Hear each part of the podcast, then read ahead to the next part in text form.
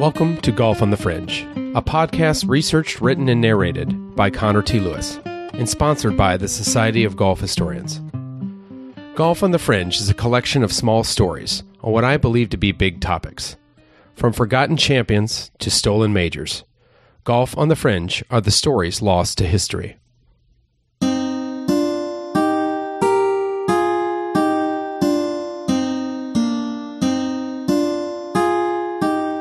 Chapter 1. An Old Soul.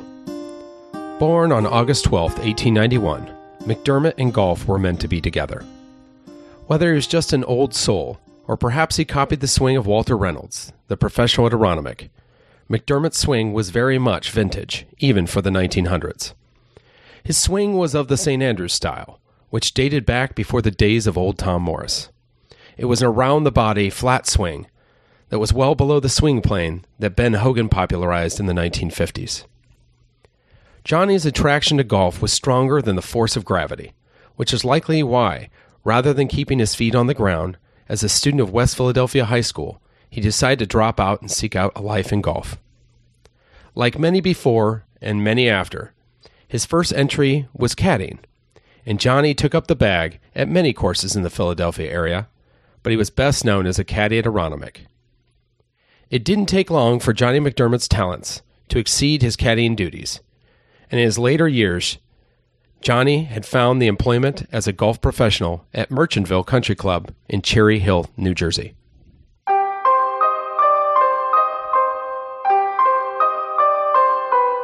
Chapter 2, 1909, A Taste of Championship Golf.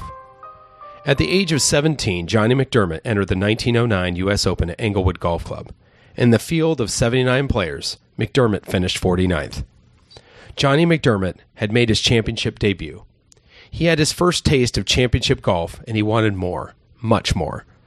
Not long after his U.S. Open debut, Johnny McDermott made the move to his final professional job, Atlantic City Country Club, which only 6 years earlier had been the birthplace for the term birdie. It was at Atlantic City Country Club that McDermott forged his championship skills. His practice sessions were legendary, hitting ball after ball, one high, one low, one draw, one fade. McDermott demanded that his ball bend to his will. His swing may have been old-fashioned in 1910, but his championship steel was hardening. If he couldn't outswing you, he would certainly outwork you. So the question remains, how good of a ball striker was Johnny McDermott? Well, if you ask Jack Burke Sr., he once said of his ball striking, quote, "With an iron, McDermott was a magician. He could hit a few dozen balls with an iron, and you could gather them up simply by folding up the newspaper he was using as a target. His accuracy was legendary," unquote.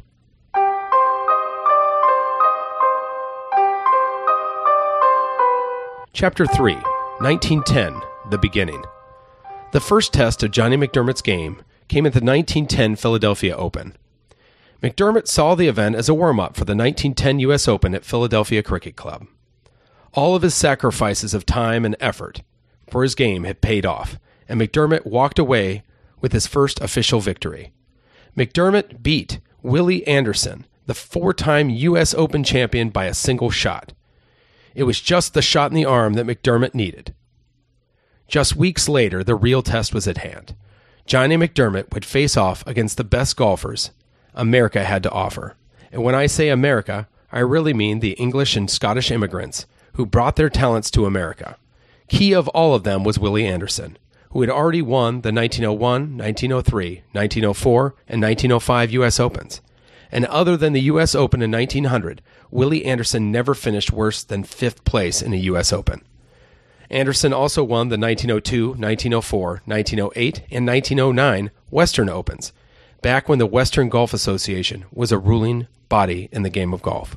Now at the age of 18, Johnny McDermott would have his chance to test his game against the best of the best in America. After the first round, McDermott found himself 2 strokes out of the lead and tied with the legendary Willie Anderson. After round 2, McDermott's stellar play moved him up to a tie for second place, and 2 strokes between behind 1906 U.S. Open champion Alex Smith. In the third round, McDermott remained steady as many of the leading scorers faltered, and when the sun hit the middle of the sky and the third round had settled, Johnny McDermott, the teenage dropout, a mailman son, had the third round lead of the 1910 U.S. Open.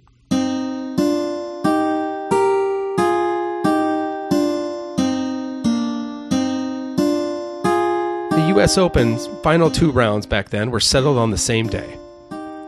Upon retiring from the third round and having about 30 minutes to savor the taste of the U.S. Open lead, and if he was lucky, a sandwich, Johnny McDermott and the rest of the U.S. Open field were thrown back into action to determine who would be the U.S. Open champion of 1910.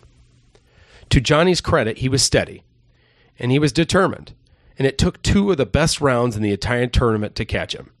They were recorded by two brothers nonetheless, Alex Smith, already a U.S. Open champion, and his brother, McDonald Smith. When the dust settled and the sun was near setting, on what they thought would be the final round, Johnny McDermott found himself in a three-way tie with the Smith brothers. It was only the third playoff in U.S. Open history, and it was the first time in major championship history that two brothers had made a playoff. Had the playoff started the next day, which would have been Sunday, who knows what may have happened. But with an extra day off and a Monday start, the veteran and former U.S. Open champion seized the day. Alex Smith fired one of the best rounds of the championship and beat young Johnny McDermott by 4 strokes, and Alex's brother McDonald Smith by 6, claiming his second U.S. Open in 4 years. Upon winning the U.S. Open, Alex Smith turned to the young McDermott and tried to console him. "Hard luck, kid," he said. McDermott playfully responded, "I'll get you next year, you big tramp." A gutsy and perhaps immature comment for an 18-year-old, but McDermott was never one to keep his words in his mouth for long. His brashness did not cost him anything in 1910. In later years, it would cost him almost everything.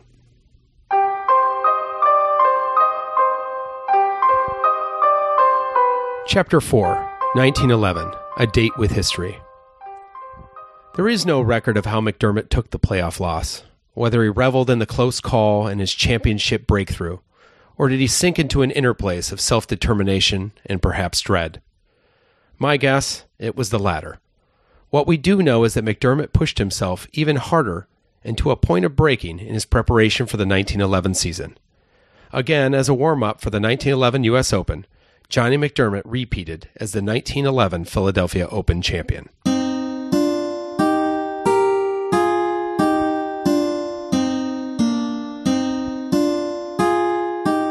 The train ride to Chicago was a long one, but it gave Johnny McDermott the time to consider a plan for the championship. If he could just play his regular, steady game, he would have a chance at winning the 1911 U.S. Open at the famed Chicago Golf Club.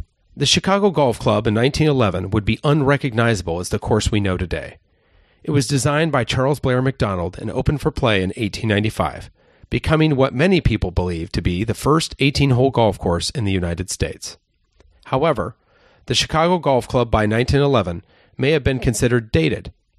1911 was a pivotal year in American golf course architecture, as the ideas of Charles Blair MacDonald were starting to take shape. It was in 1911 that Charles Blair MacDonald introduced the world to National Golf Links of America, which effectively changed the way Americans saw golf courses. The shallow bunkers with their vertical faces protruding from the fairways were a thing of the past, and Chicago Golf Club was one of the last bastions to make the change, doing so in the mid-1920s under the artful eye of C.B. McDonald's protege, Seth Rayner. This 1911 Chicago Golf Club would be well suited for the St. Andrews swinging Johnny McDermott. It was a course that was frozen in time from the early days of golf in America. If the course was built for the 19-year-old Johnny McDermott, the first round gave us no indication. Johnny started off the day by hitting two of his first two tee shots out of bounds, ended up shooting an 81, which was 6 strokes off the 1907 U.S. Open champions Alec Ross 75. If the opening blunder caused McDermott to worry, we don't know, but his response in the second round of play was nothing less than masterful, improving his score by 9 strokes and carding a 71. Which was incredibly low back in 1911. McDermott's finished the second round 4 strokes off the lead, which was held by Alec Ross, and the 1908 U.S. Open winner Fred McLeod. The third round of play started in the morning of June 24, 1911. McDermott steadied himself for the 36-hole final day and put himself in position by carding a 1 under 75. This time, it was Alec Ross who folded under the championship pressure, carding an 81, while Fred McLeod survived some tough patches but settled into a third-round score of even par 76. When the morning round had concluded, Fred McLeod held a 3-stroke lead over Johnny McDermott and England's Gilbert Nichols.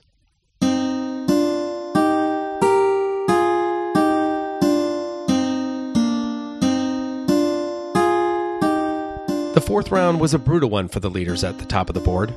Gilbert Nichols' round was a train wreck. Fred McLeod did not fare too much better, recording a tournament-worst 83, or 7 over par, to shoot himself out of contention.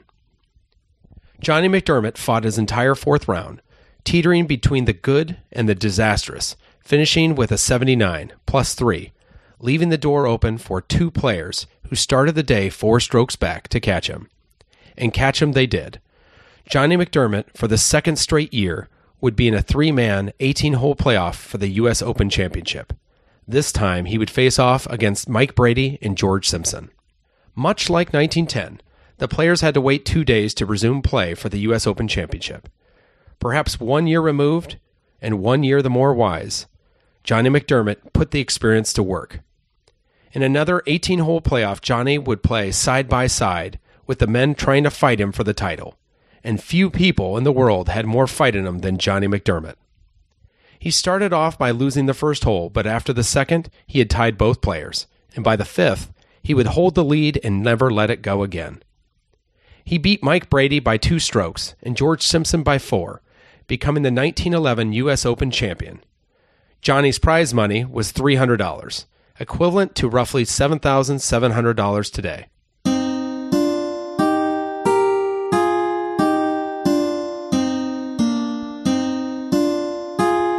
The 1911 U.S. Open was historical in so many ways. With McDermott's victory, the 19-year-old became the youngest winner of the U.S. Open in the history of our game, and the second youngest major champion in the history of our game, second only to young Tom Morris. And after 16 years of U.S. Open championships, Johnny McDermott became the first U.S.-born U.S. Open champion.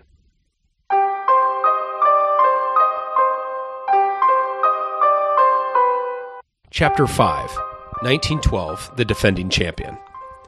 Many golfers rest upon winning a major championship, but rest was not a word that Johnny McDermott was familiar with. Why rest on your laurels when you can outwork the field and make history? Johnny was more determined than ever to outwork the field and take away any doubts as to who was the best golfer in the United States, dare say it, the world. That was now the 20-year-old's mindset going into the 1912 U.S. Open as the defending champion. He was always confident, which put some people off, and often brash. But now, more than ever, Johnny had something he didn't have before. He knew he was the champion, and he all but dared people to try to take it from him. In today's world, it's hard to say who he might have been compared to, but it might not be a stretch to say that he had a chip on his shoulder like Patrick Reed.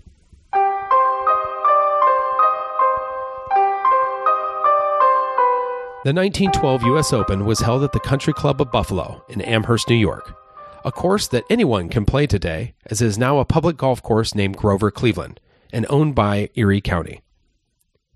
It's hard to imagine at the age of 20 that anyone would be considered a major championship veteran, but in the previous 2 years, McDermott had played in 2 U.S. Open playoffs and was coming into Buffalo the defending champion. The event seemed to be a perfect match for his temperament. Grueling and grinding seemed to go hand in hand, and nobody could grind through a round better than McDermott. He also seemed to understand at a very early age that you don't win the U.S. Open on the first day, but if you aren't careful, you can lose it.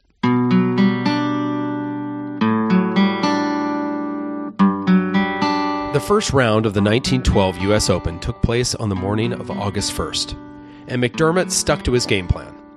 His goal was never to set the course on fire. The goal was to shoot a respectable score and gauge the results as they came. McDermott did just that, firing an even par 74, which tied him for sixth place and 2 strokes off the lead of 3 players, one of which McDermott was keenly aware of, Mike Brady.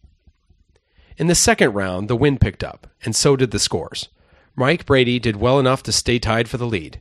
McDermott shot +1, but was in a position 2 off the lead. And another familiar foe made a strong push, shooting 4 under par to tie the lead. The now 2-time U.S. Open champion, Alex Smith. The top 10 on the scoreboard made it look like another British invasion, leaving only Johnny McDermott and Mike Brady as the only Americans within 4 shots of the lead. The third round is often known as moving day, but in the early days of golf, the third and the fourth round were played on the same day. So you would have your chance to move up or out, but by the afternoon you had to finish the tournament. Again, McDermott played his game, never pressing, never gambling. He finished the third round with an even par 74. Mike Brady, on the other hand, took some chances and they paid off. He shot a 1-under 73 and increased his lead on McDermott by a stroke. He lay 3 ahead of McDermott. The championship medal of Alex Smith was cracked when he carded a 77, or +3 for the round.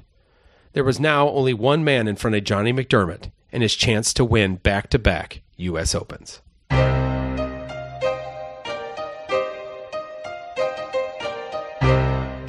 a couple of years of experience under his belt, McDermott cherished this quick break, a sandwich and a drink before heading back to the final round of the U.S. Open.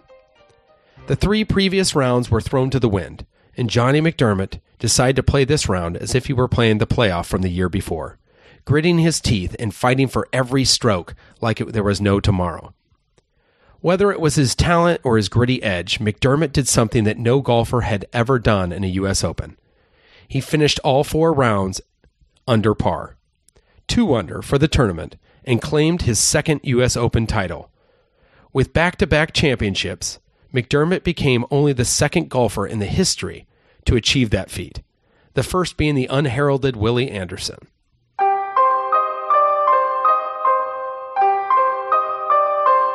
Chapter 6, 1913, A Bitter Victory. In the history of the U.S. Open, only 7 players have won back-to-back U.S. Opens. Most recently, Brooks Koepka achieved that very feat in 2017 and 2018. The 1912 U.S. Open should have solidified the legacy of Johnny McDermott around the world. But at the very beginning of 1913, the publication, The American Golfer, printed an article by a British golf writer in which he wrote, "As to the much-argued question of the relative merits of British and American players, I am sure that we, the United Kingdom, are appreciatively better than their best. I believe that we shall always be so, because Americans have to play the game under inferior conditions, and as such, can hardly permit their developing the finer shades of skill. The Americans play a rather plainer game than we do. The country may and probably will produce an occasional golfing phenomenon, and it may win our championship again, but it will never be superior to us at golf." It would have been virtually impossible for Johnny McDermott to have not taken that last comment personally. The country may, future tense, and probably will produce an occasional golfing phenomenon. It's not hard to imagine Johnny McDermott's emotions as the 2-time reigning U.S. Open champion read that article printed in the premier golf publication of the United States, The American Golfer.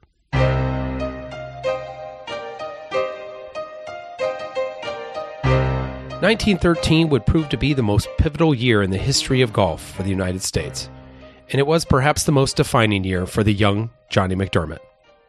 The year started with news that the greatest golfer in the world, and some would argue the greatest golfer that had ever lived up to that point, Harry Vardon, would be setting sail to the United States to tour the country with his friend Ted Ray, the reigning Open champion of 1912, with a plan for competing in the 1913 U.S. Open at the Country Club in Brookline, Massachusetts. How important was Harry Vardon and Ted Ray's trip to America? It was the first and only time in the history of golf a major championship was moved back to accommodate the schedule of one player, Harry Vardon. the USGA actually agreed to push the U.S. Open back all the way to September to accommodate Vardon and Ray, who would be setting sail to the United States in August of 1913. Any memory of McDermott's feats, or perhaps his hopes of defending the title for the third time, were buried in the press on both sides of the pond. America was in a frenzy for Harry Vardon all over again. Vardon's last trip to the United States in 1900 spurred the growth of the game from coast to coast, like a virtual Johnny Appleseed of golf in America.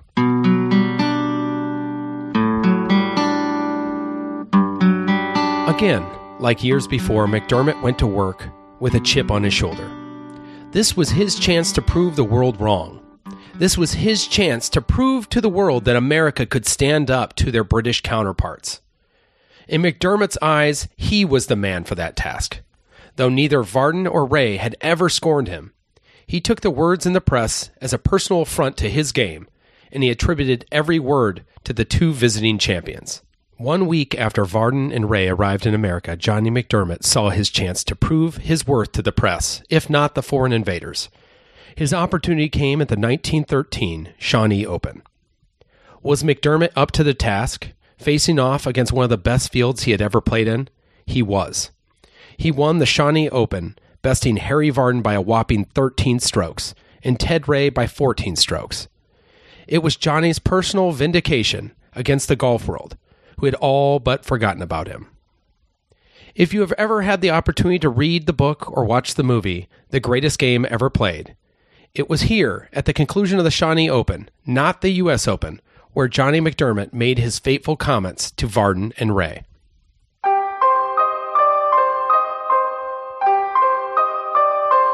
McDermott's post-victory comments were surely built upon the sheer weight of newspapers discounting McDermott's accomplishments over the past 2 years. Articles all but handing the U.S. Open trophy to Harry Vardon or Ted Ray just for showing up. Articles much like that published in the January 13 issue of American Golfer.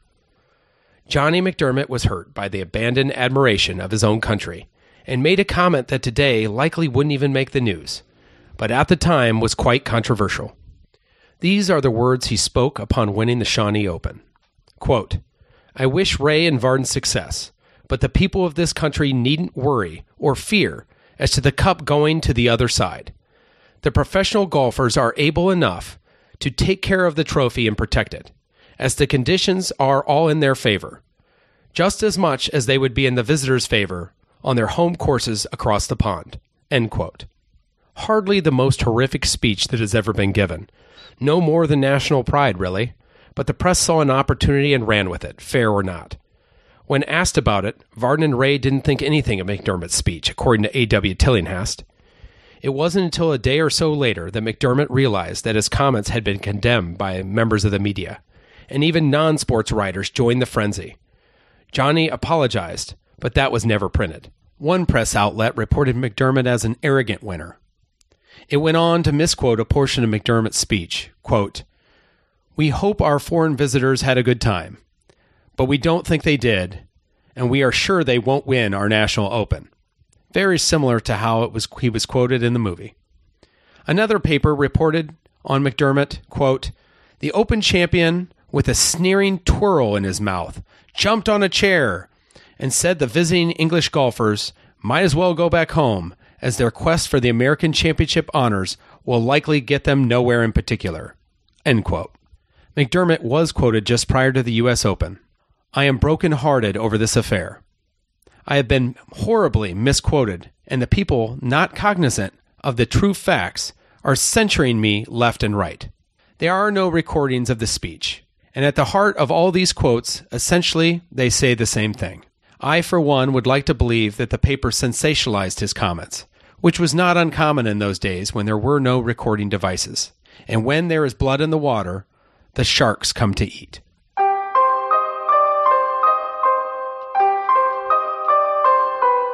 In what likely seemed to be a blink of the eye, the public turned on Johnny McDermott. He was scolded by the USGA and even threatened to be disqualified from defending his title in the upcoming U.S. Open. Those who knew him best said he was deeply hurt by the entire affair. He was young, cocky, and brash, and he made a mistake in the excitement of beating two of the best golfers on the planet. At the U.S. Open at Brookline, Johnny did not receive a hero's welcome. He was effectively persona non grata, the two-time reigning U.S. Open champion that nobody wanted to be there. The first round of play kicked off on the morning of Thursday, September 18, 1913, and Johnny McDermott did what Johnny always did at the U.S. Open. He shot the score that kept him in the middle of the action, a one-over par 74, one stroke better than Harry Vardon, and three strokes better than the guy that nobody other than the locals were paying attention to, a guy by the name of Francis Ouimet.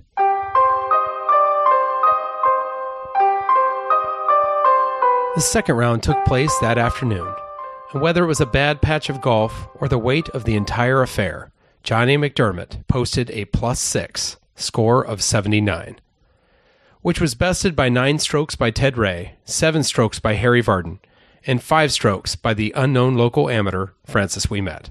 The final day of the 1913 U.S. Open had some of the worst weather the U.S. Open had in years. The bad weather likely helped Johnny McDermott, who at his heart was a grinder.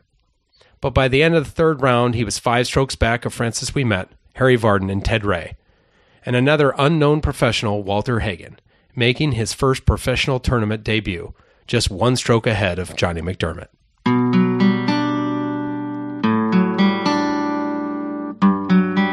After a short break for food and a change of clothes, the final round of the 1913 U.S. Open had begun. Most of us know that Johnny McDermott did not make the final round charge to win the U.S. Open, but he also did not suffer the psychotic episode as portrayed in the movie The Greatest Game Ever Played. Far from it. His final round of the final day was actually 1 stroke better than the leaders, Ouimet, Vardon, and Ray, and 2 strokes better than the newcomer Walter Hagen's final round. Hagen would go on the next year to claim his first of 11 major championships. If you ever watched the movie or read the book, The Greatest Game That Was Ever Played, that is where Johnny McDermott's story ended in the 1913 U.S. Open. But that is not the case. Johnny McDermott had one more important role to play. He had one more gift to give, and he waited until just before the Saturday morning playoff to give it.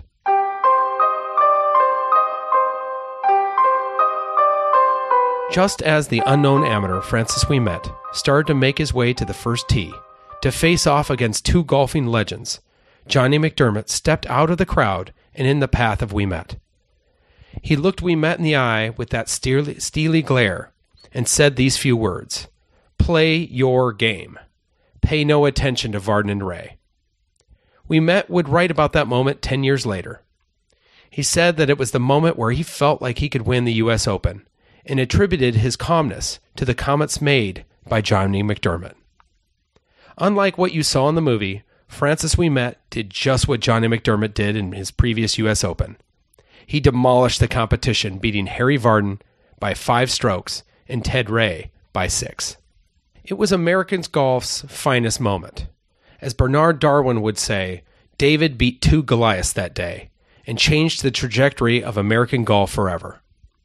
Ouimet and his victory inspired a young boy by the name of Bobby Jones in Atlanta, who later would look up to Ouimet as a mentor and then a friend. Ouimet, over the course of a weekend, went from a relatively unknown amateur golfer and had become our nation's hero.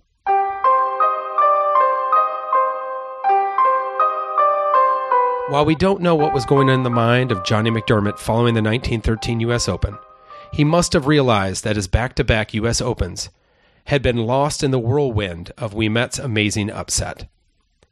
The comments he made to Ouimet or Ouimet's gratitude wouldn't be known for another decade. In the eyes of most Americans, McDermott was the golfer who embarrassed the United States after the Shawnee Open, and his light would never shine bright again. Following the U.S. Open, Johnny McDermott did not sneak off into the night, nor did he suffer some kind of psychotic break during the U.S. Open or just after it. Just 1 month following his 8th-place finish, Johnny McDermott entered the Western Open.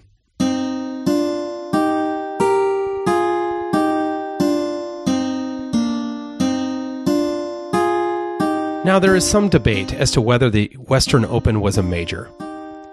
The one solid argument for the Western being a major championship rests between the years of 1899 and 1919, when the Western Golf Association was, in fact, a rival and ruling body for the game of golf in the United States. And the Western Open was, in fact, their national championship. Whether that makes the Western a major championship, I will leave that up to you, the listener. But what I can say for certain is that it was the second most important golf tournament in the United States in 1913. It was a huge deal.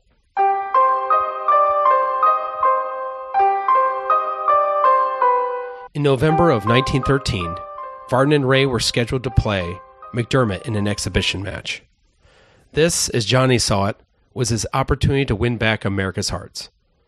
But they scratched at the last minute, and upon hearing the news, and perhaps the idea of burying the proverbial hatchet, the weight of the year must have been too much for Johnny to bear. As the tidal wave of 1913 came to an end, Johnny McDermott suffered from a nervous breakdown. 1913 ended with more questions than answers for McDermott. The now former two-time U.S. Open champion had embarrassed himself, and in some people's eyes, the entire country. However, McDermott was only 22 years old, and had won 2 U.S. Opens and a Western in a 3-year span.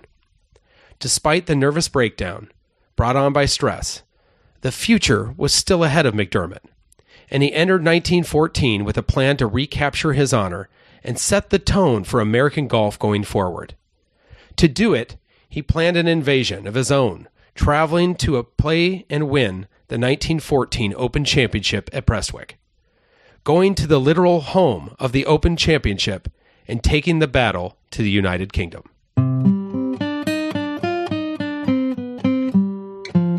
Chapter 7, 1914, The Cost of Greatness. The 1914 Open Championship was scheduled to be held between June 18th and 19th, 1914. As was the practice of the day, all players had to qualify to get an invitation. The qualifying rounds took place the week prior to the Open Championship, on June 11th and 12th at Troon. The records of what happened next are a little fuzzy. What we do know is that the tides had turned for young Johnny McDermott. Whether it was the speech from a year ago at Shawnee, or whether he had just had a run of bad luck, Johnny McDermott missed the ferry that would have gotten him to Troon for his qualifying round for the 1914 Open Championship. By the time he arrived at Troon, qualifying play was already underway. McDermott had crossed the Atlantic Ocean for nothing. His story of redemption would be one of embarrassment.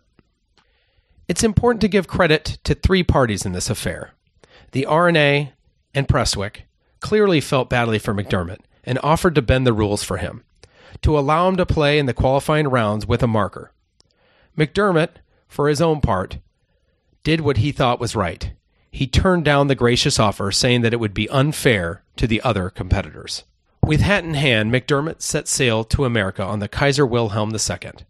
But as I mentioned before, the tide had changed for young McDermott. And once out to sea, the Kaiser Wilhelm was struck by a massive cargo ship. With a large gash in its side and the hull taking on water, the passengers, including Johnny McDermott, were put into lifeboats. This incident occurred only 2 years and 2 months after the sinking of the Titanic, and the accident was still fresh in the minds of seafaring people. The Kaiser Wilhelm II did not sink to the depths of the sea, but the same cannot be said for Johnny McDermott. The incident, or perhaps stacked incidents, affected the already tightly wound McDermott.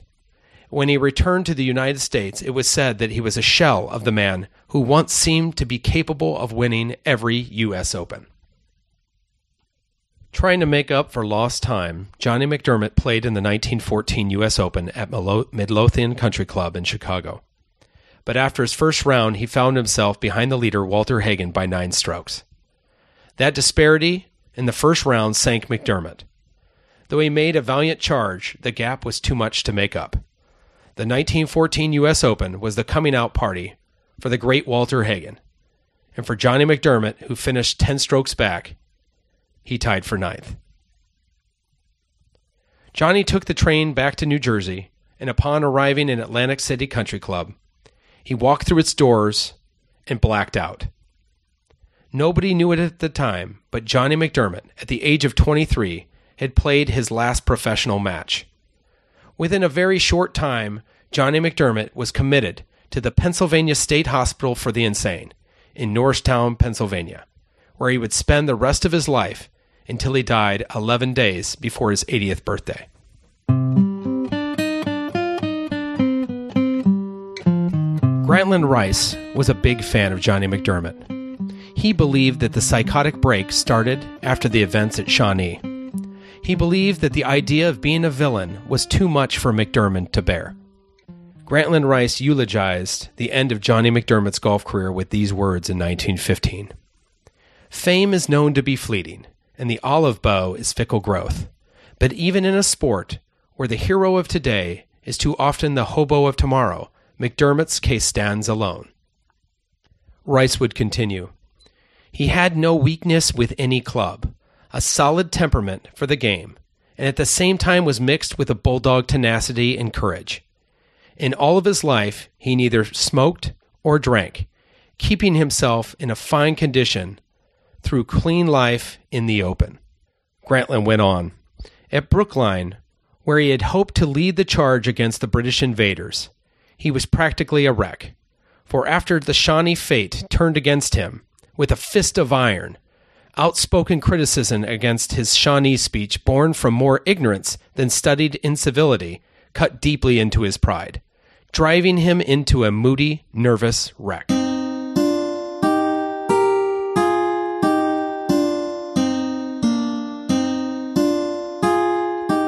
McDermott's remaining days in the sanitarium were not all dark.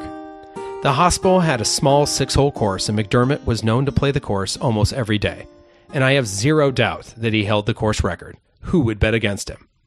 Over the years, his two sisters would check him out for day trips, to play golf at the local Philly courses, or to be a spectator at local golf events.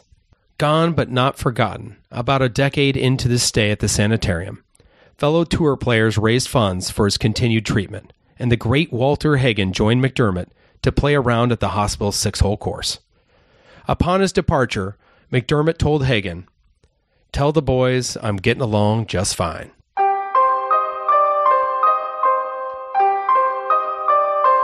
One of the last stories of the life of Johnny McDermott is almost a thing of legend.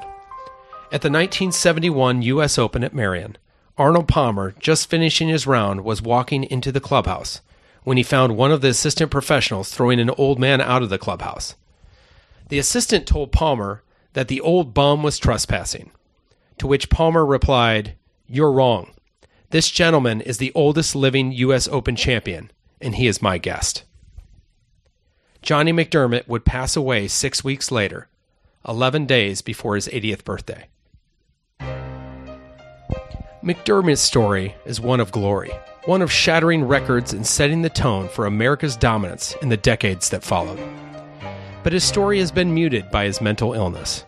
His legacy was stolen away from him at the prime of his career, and today he is represented in books and movies as the man who embarrassed our country and shattered under that pressure. It is my hope that you now see Johnny McDermott through this story, as a fighter, as someone to be proud of, as the youngest U.S. Open champion, as the first golfer to break par in a U.S. Open, and the first American-born U.S. Open champion. Johnny's story is not a story of shame. It's a hero story, but not all heroes get a happy ending. This was the story of the champion who lost his mind. A story researched, written, and narrated by Connor T. Lewis. I hope you enjoyed this special edition of Talking Golf History, and this segment I call Golf from the Fringe.